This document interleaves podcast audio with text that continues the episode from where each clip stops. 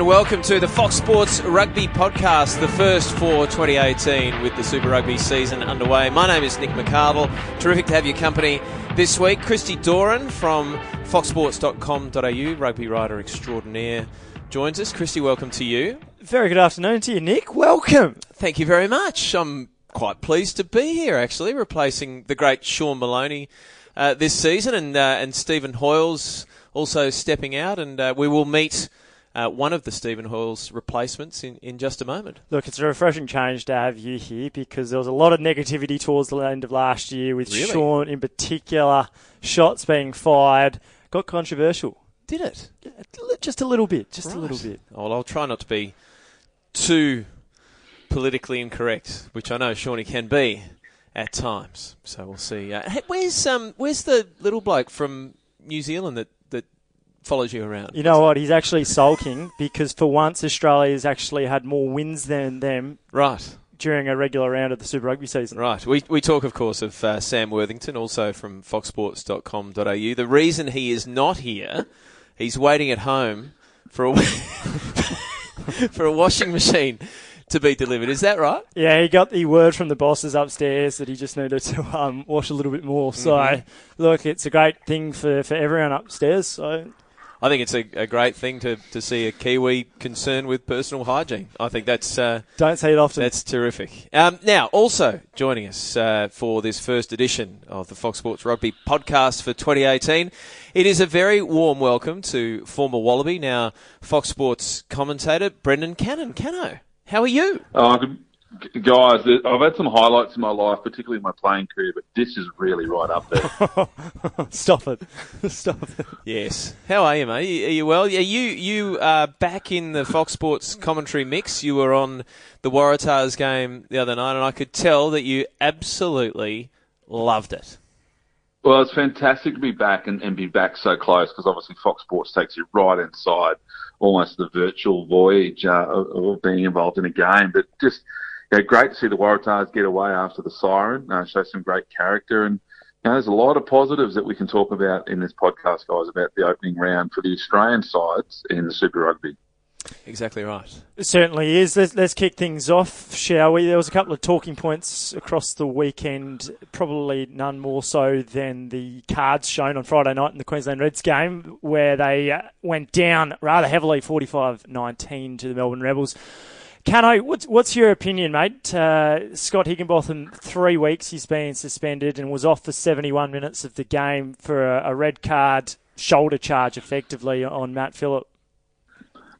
Yeah, it, it, I mean, really disappointing that obviously in the opening round, when eyes of the world are on uh, on the southern hemisphere for the Australian New Zealand um, teams to get involved, you know, so early into that game, um, you know, a red card is issued.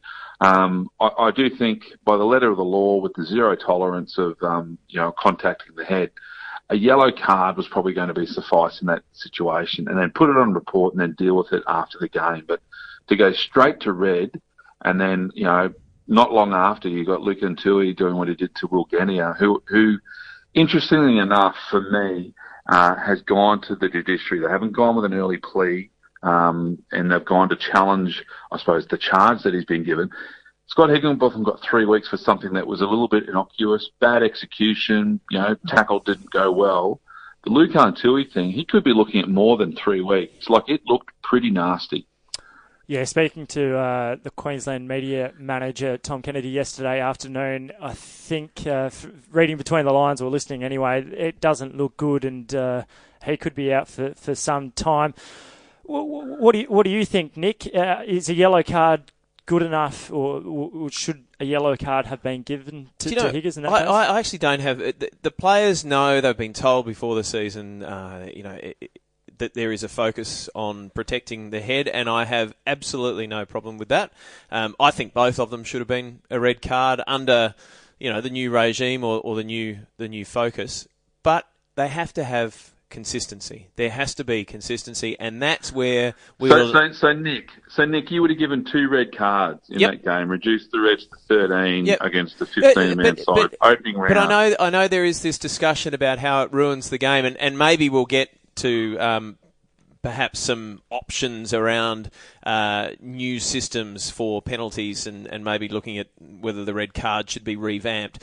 But but Cano, they knew, they know, and and I I think if an offence is committed, then um, then they deserve a, a red card. If a red card offence is committed, then give them a red card. You can't go, oh, well, we've already given one, uh, we shouldn't give another, or, gee, it's early in the match, we won't give a red card now, maybe we'll give one in the second half if the same thing happens. If it's a red card, it's a red card, and give it and move on.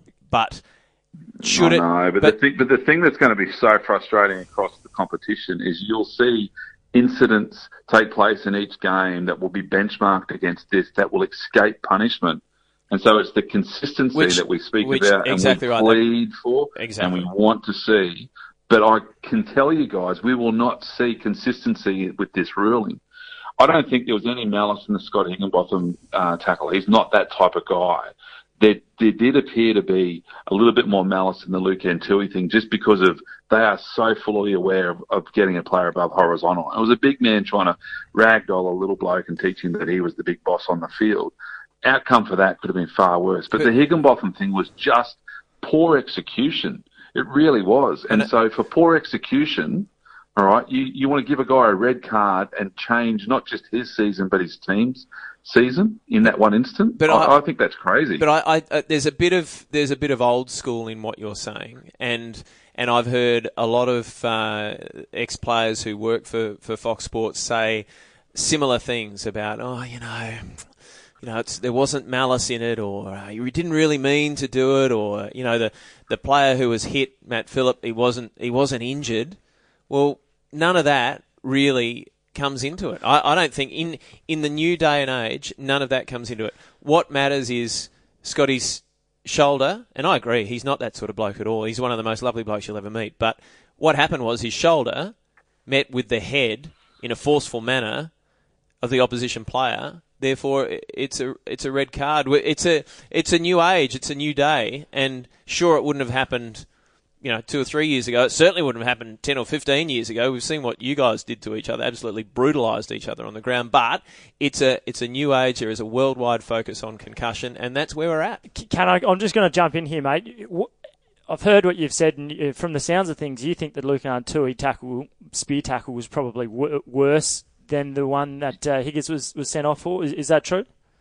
Absolutely, absolutely. But I do think the referee spooked himself, or the, the match officials spooked themselves because of the fact that they'd sent the red off, and then the consequence of another red really does bring the focus onto the game. But the Lukhan Tui one does look far more.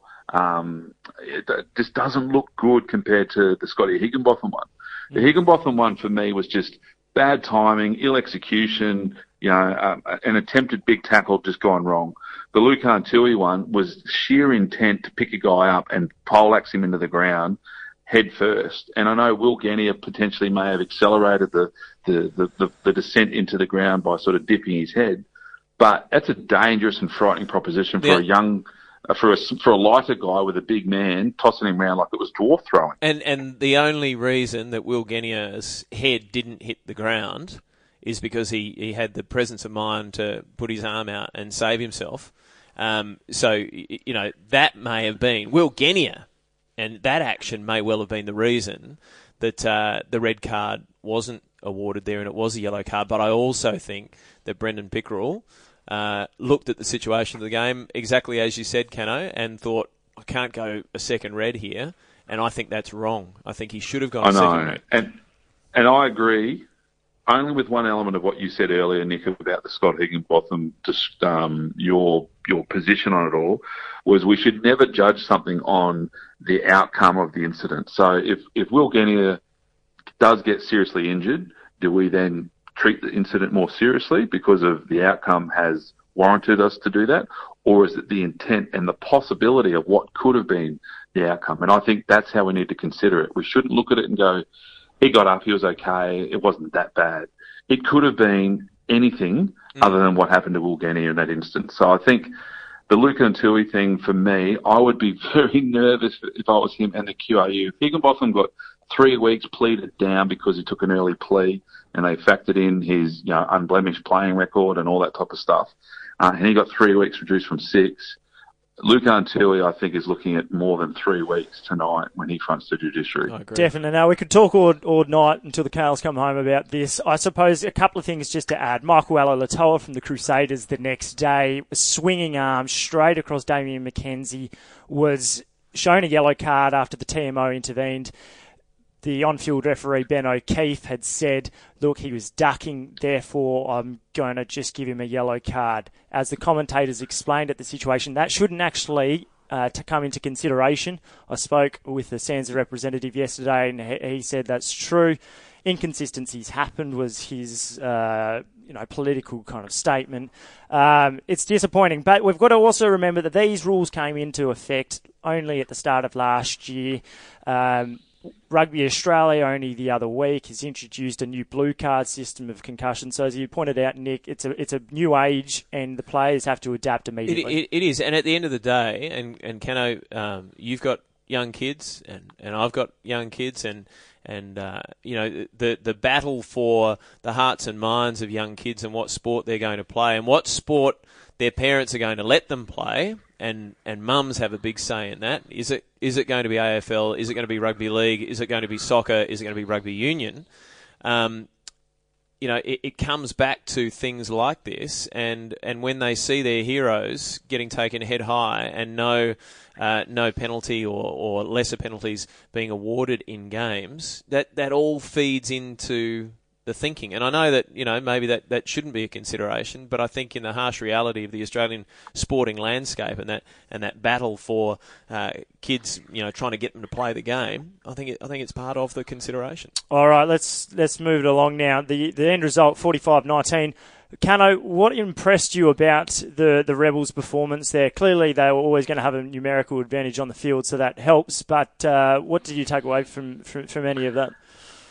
Oh, well, I, was sceptical before the game um, just because of the fact that they hadn't had a lot of time together. You've got two sides that have played two very different styles of football, got a whole new coaching staff, whole new coaching philosophy. And so for me, what impressed me the most was as the game went on, the better the Rebels got. So they actually grew into the game. They found their feet, they found their rhythm and, and got confidence as the game went on. And yes, numerically, you know, one man down for the majority of the game, two men down uh, for a period of it. But what impressed me was how the Rebels went on with it. And, you know, conversely, the Reds panicked and the distress and the anxiety playing down with a man for, you know, for 65, 60 minutes of the game. You cannot imagine how many of those young blokes would have just felt so sick at the end of that game and fatigued because of the distress that they would have been under. And it was, it wasn't just any bloke either. It was the captain, and uh, and it was the first game of the season. It was the captain of a relatively inexperienced team. So a lot of that sort of uh, level-headed thinking. Uh, went and sat on the bench when Scott Higginbotham was ejected from the game. Yeah, exactly. And, and, and, there couldn't have been any other better result for Melbourne than for it to happen the way that it did. I mean, the eyes of the Australian rugby public, particularly from the West, are on Melbourne at the moment because justifiably so that they were the ones chosen to survive out of the two that were nominated uh, to be considered to be, um, you know, discharged from the Super Rugby format in Australia. And so for the Australian rugby public to get behind the Rebels, they need them to see them play well. And on paper, the squad in which they've put together uh, has to seriously be one of the best in Australian Super Rugby at the moment. And so expectations, rightfully so, have to be high. And those players and that coaching staff and that club have to understand that they are no longer the newcomers. They are a side that we expect to play well week in and week out. And with the quality of the calibre of players that they've got, there's no expectation for it to be anything less than that. Yeah, certainly. I, I suppose one of the big, uh, looking through that roster, one of the big questions from a positional point of view was who was going to play 10 coming into the season. Jack Debreczeni was certainly, uh, he, he, played well. There were some moments where he was running a little bit too sideways, but on the whole, outside Will Genia looked like he knew what he was doing. I, I, think a lot of credit has to be given to Will Genia for that. Um, you know, we were down there and at a lot of, well, most Super Rugby games, I get to sit on the the sideline, and we were very close to the Melbourne bench and very close to the field. Will Genia's communication. Adam Coleman is the captain of that team and, and take nothing away from him, but just as important in leadership in that team is, is Will Genia. He just does not stop talking, and he was essentially bossing Jack Debreczeni around. So, in terms of Debreczeni's career, he's going to learn more this year than he's probably learnt in the last three or four years uh, in Melbourne. Yeah, people have questioned his form over the last couple of years, but I, I, think you've also got to look at the fact that Nic Stirzaker, who was captain previously, had had such a horrible run of injuries that De- Debreczeni could really never have a, a, stable number nine who had confidence in his own game. Uh, so expect big things, I think, from him. The other thing that's interesting coming out of that, Reece Hodge I think many people thought would take the kicking responsibilities. I spoke to Dave just the other day, Dave Wessels, and he confirmed that Jack Debreczeni is kicking really well and he's going to be the, the goal kicker. Interesting considering that by the end of last year for the Wallabies, Reece Hodge was, mm. was the, the number one uh, goal kicker with, with Bernard Foley's kicking woes. So they, uh, they travelled to Japan this week to take on the Sunwolves uh, great game between the Highlanders and the Blues. It would be we can't really ignore how brilliant that opening match was.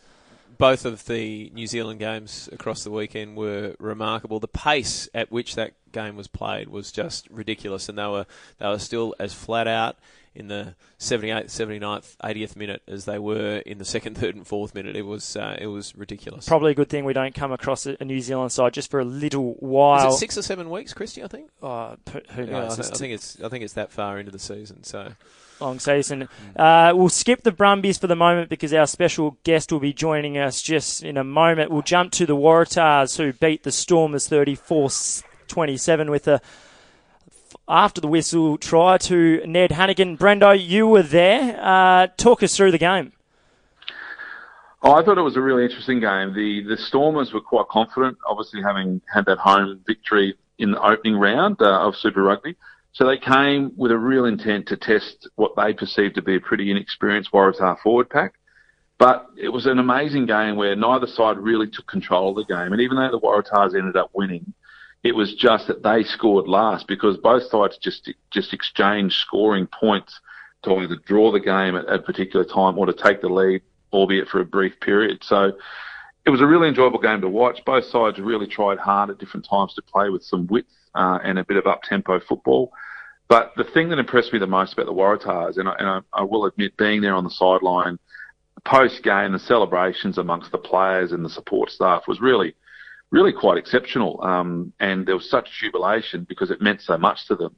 It's just the character that they showed. They really showed some great fortitude, um, some great resolve, uh, and a real composure about them this year, where in previous years we've probably seen them fade away and, and disappear in the big moments of the game. But you know, Daryl Gibson and the coaching staff blooded a lot of debutants at the back end of that game. You know, that's something that you haven't seen in Australian rugby before because normally you, the starting 15 tend to see out the game or stay longer in the game when it's a tighter contest. But Daryl Gibson really believed in this young group of guys that he's picked, uh, got them on, got them involved, and the lessons they've learnt and the camaraderie and the culture that they've experienced out of a game such as that. Very positive for the Waratahs. Really, really good to be there and see it. And, you know, great for Australian rugby that the Waratahs are, at the moment, you know, playing a positive style of football. I think you're right. I think Daryl Gibson actually admitted that uh, that was a game that they would have lost last year. So they are growing as a team. What about the forward pack, though, Cano? I mean, that's the real question mark, is isn't it? It really is. I mean, they they, they were lucky in, in many ways. Having said that, of course, they did um, win a, a scrum against the feed late in the game, and they turned over a, a couple of lineouts. But but really, um, yeah. for much of the night, and and if that's a if that's a marker for what we're going to get for the rest of the season, uh, yeah. they've, they've got a lot of work to do. Well, they do, and and the challenge for them is everyone watches that, and so every week they're going to be up against it. They're going to get targeted. The fatigue, the physical toll that it takes week in, week out. You know, just getting targeted more and more because each side sees that as an opportunity against you. Um, you know, you're going to learn a lot, a lot about yourself. You know, that tight five's really going to have to work hard. They're very fortunate they've got Simon Cron in as their technical coach. He'll know how to manage it. He'll know how to make it work. But from time to time, they are going to get exposed. Um, but great for Australian rugby, but those young guys are getting those lessons so publicly in some ways, but also for that side, for them to do well, they've just got to be competitive. And I think Saturday night they showed some fragility and showed some weakness, but at the end of the day, they won the game. So they hung in there and hung in well enough to give their side an, enough quality ball that they could do something with it. Cano, the the Tahs this weekend, the, the Sharks, and then Argentina. What can you realistically do as a forward pack, as a front row, to to make those changes so that your, your forward pack does stand up or doesn't stand up in the scrum anyway. But um, we know what you mean because we've seen for a little while the guys like Tom Robinson, good young players, but come scrum time, they're probably not cutting the mustard just yet. Yeah, they, they, I mean they're not a massive forward pack. The Waratahs, seeing them against the South Africans on Saturday night, the Stormers. Physically, you know, we just are a shade below them in, in stature and size. But the challenge for the Waratahs in any forward pack that's under a bit of pressure come scrum time is you've got to work harder to work together. And the more pressure you get under, the more you tend to try and work individually. And that has a negative effect on the way in which the scrum can be effective. So they've just got to work collaboratively and collectively to try and ensure that at every time they're at scrum, their ball's clean. It's a good strike by Fitzpatrick, the hooker. Um, and away they can go with it. But it's just hard. They go to South Africa, Durban, the Sharks at home. You know, they're a great side. It's a great venue to play at. Um, they have great success at home. You know, does the euphoria and the emotion and the high of last weekend in Sydney and then flying to South Africa this week, does that negate any momentum the Waratahs have, have created? Time will tell, but yeah, that forward pack, just keep an eye on them because I think there's some real workers there. Um, but there's a lot of lessons that are going to continue to be exposed each week. Good insight, Cano. Thank you very much, and uh, we will see you on Kick and Chase Wednesday night.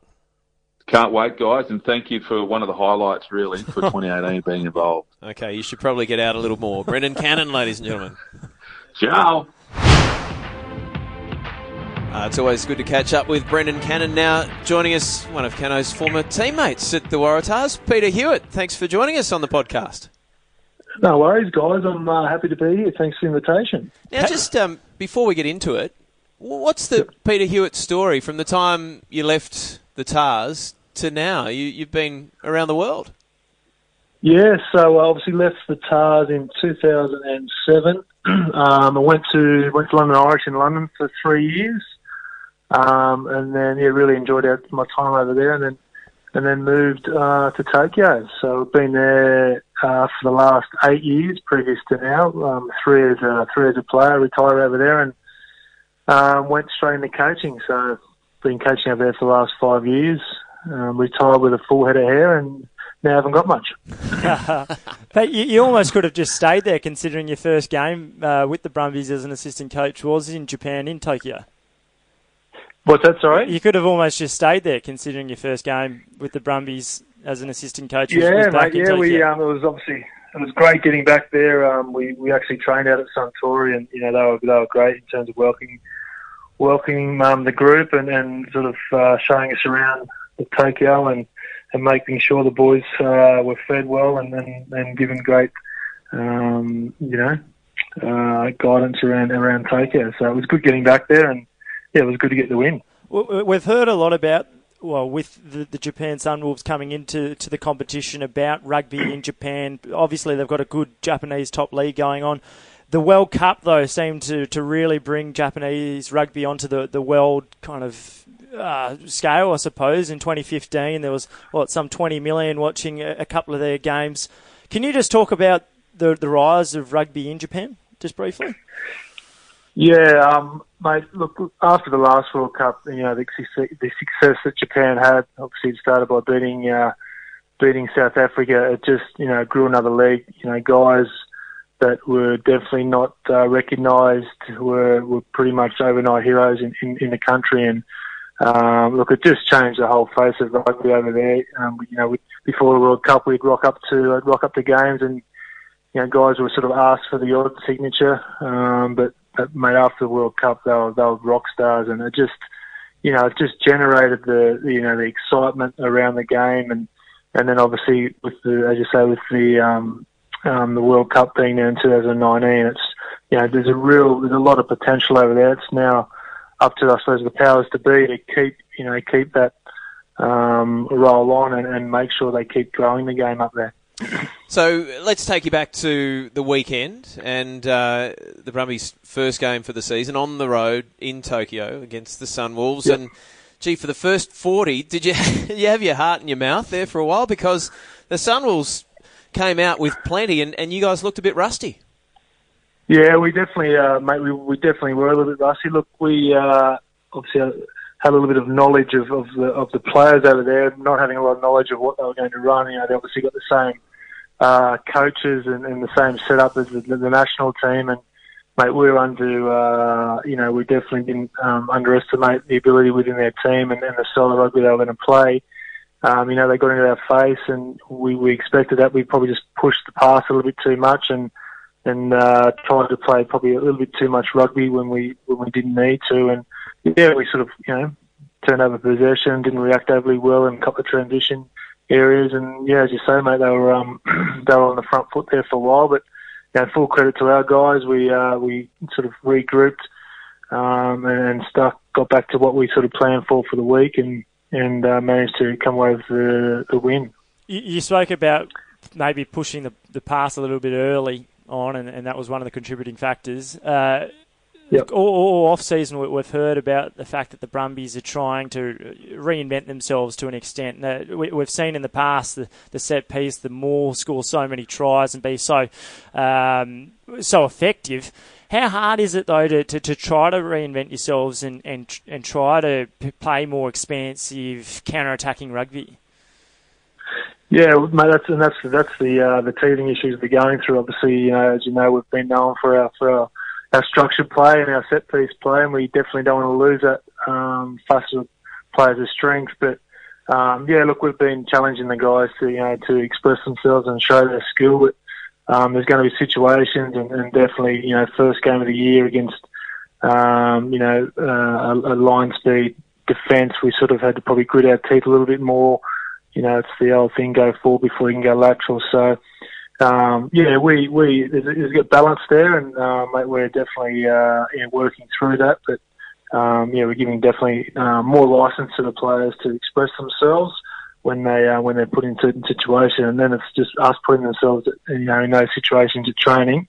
So they can um, problem solve on the run, and um, yeah, it's it's you know we're we're definitely seeing improvement, but um, we've still got a lot more to to, to go there. Peter, some really good uh, stories around the Brumbies at the moment. Obviously, with Christian Lealiifano uh, coming back to, to full fitness and um, being one of the co-captains, you've got Poe to come back in a few weeks. Yeah. Um, I thought Kyle Godwin uh, looked back to his old self, maybe got some more confidence back in the body, back in the knee, and, and he was um, he was a bit of a ball player on the weekend. He had you know full speed back as well.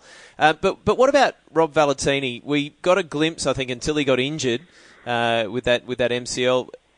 We got a glimpse of what, what he might provide, what he could be for the Brumbies. How excited are you about Rob? Oh, mate, uh, yeah, very excited. Um, you know, obviously got him and running on the edges um, when we want obviously want to play, but it's exciting times. Look, Rob, uh, you know, he played really well. Um, he had a good um, a good year with the Vikings, and then you know took that into a first trial against the Rebels. Um, against the Chiefs, probably got a little bit overawed in terms of you know who he was out there playing with and against. Um, we sort of brought him off, and he went back on for a 20 minute period, and mate, he was he was amazing, and he sort of saw glimpses of that again um, in his first game for the, against the Sunwolves. But um, mate, look, the kid's got an enormous amount of potential, and if that's sort of pushed in the right direction, mate, he could be anything. Um, um, you know, could be you know blessing in disguise in terms of him, you know, getting a little bit of time off now. He's played a lot of footy, um, just sort of you know getting refreshed and then ready to go again at the back end. So, uh, look, he's a really good kid, mate, willing to learn. Um, yeah, and he's got a lot of improvement to do in. Um, he's only only young kid. Yeah, uh, I know Nick. You, you briefly touched about about Kyle Godwin, and, and he was exceptional. I thought on, on Saturday. I wonder how much benefit they had last year. He and, and Joe Power.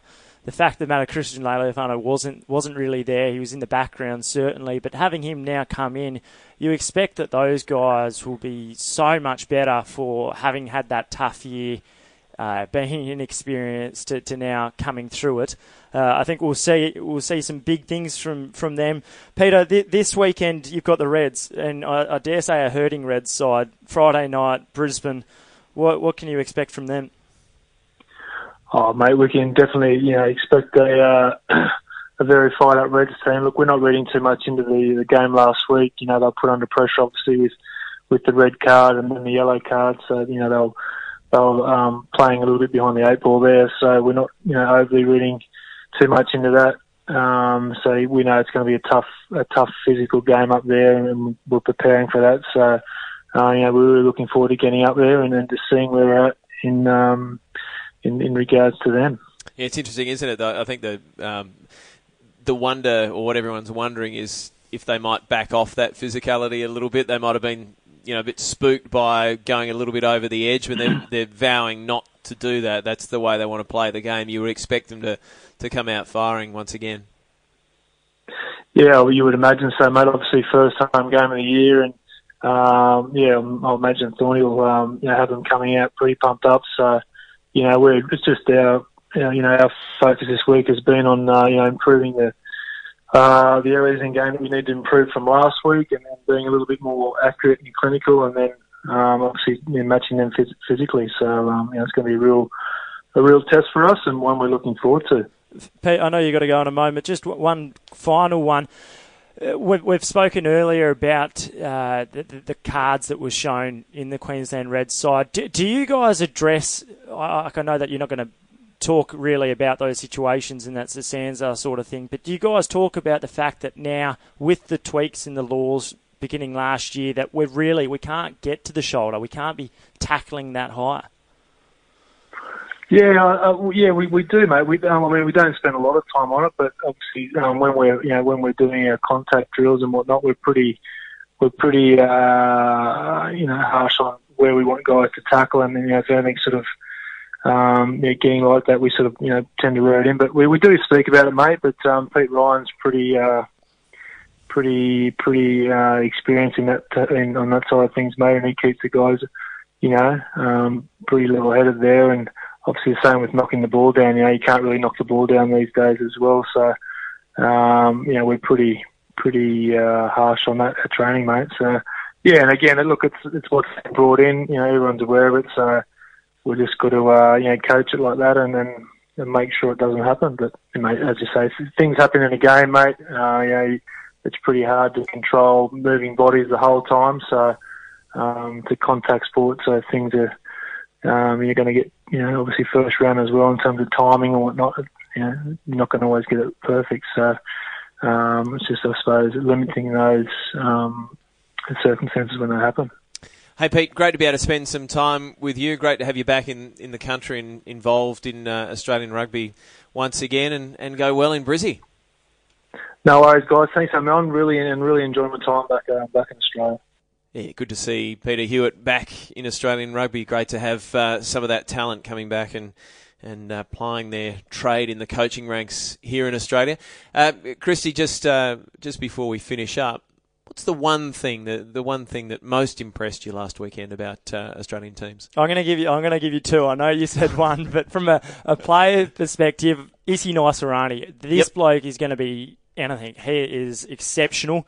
Uh, and from a, a, team perspective, I just think that the Waratahs and how they held themselves together, the composure, the work from the, the debutant prop on the on the right hand side to shovel it across to, to Ned Hanigan to score. Outstanding result, and New South Wales needed it. All right, and uh, I'm going to head to Melbourne for mine, and um, I mean it's an it's an easy go to, but uh, Will Genia, um, we've touched on him. I thought he was absolutely fantastic, and uh, and that team needs its leaders to stand up consistently throughout the season. It was a really good start from Will Genia.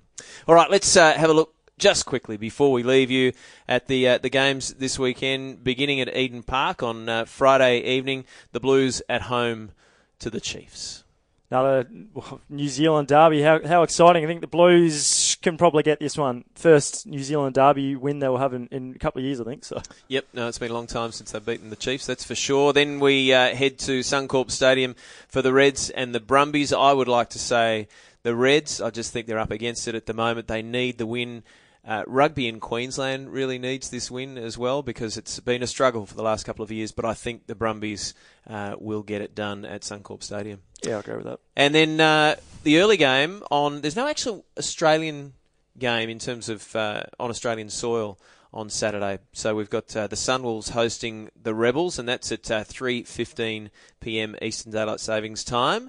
You'll see that on Fox Sports. So the Sunwolves or the Rebels? Uh, the Rebels building on the momentum of round one. Tend to agree, and then uh, we will head across at 5:35 p.m.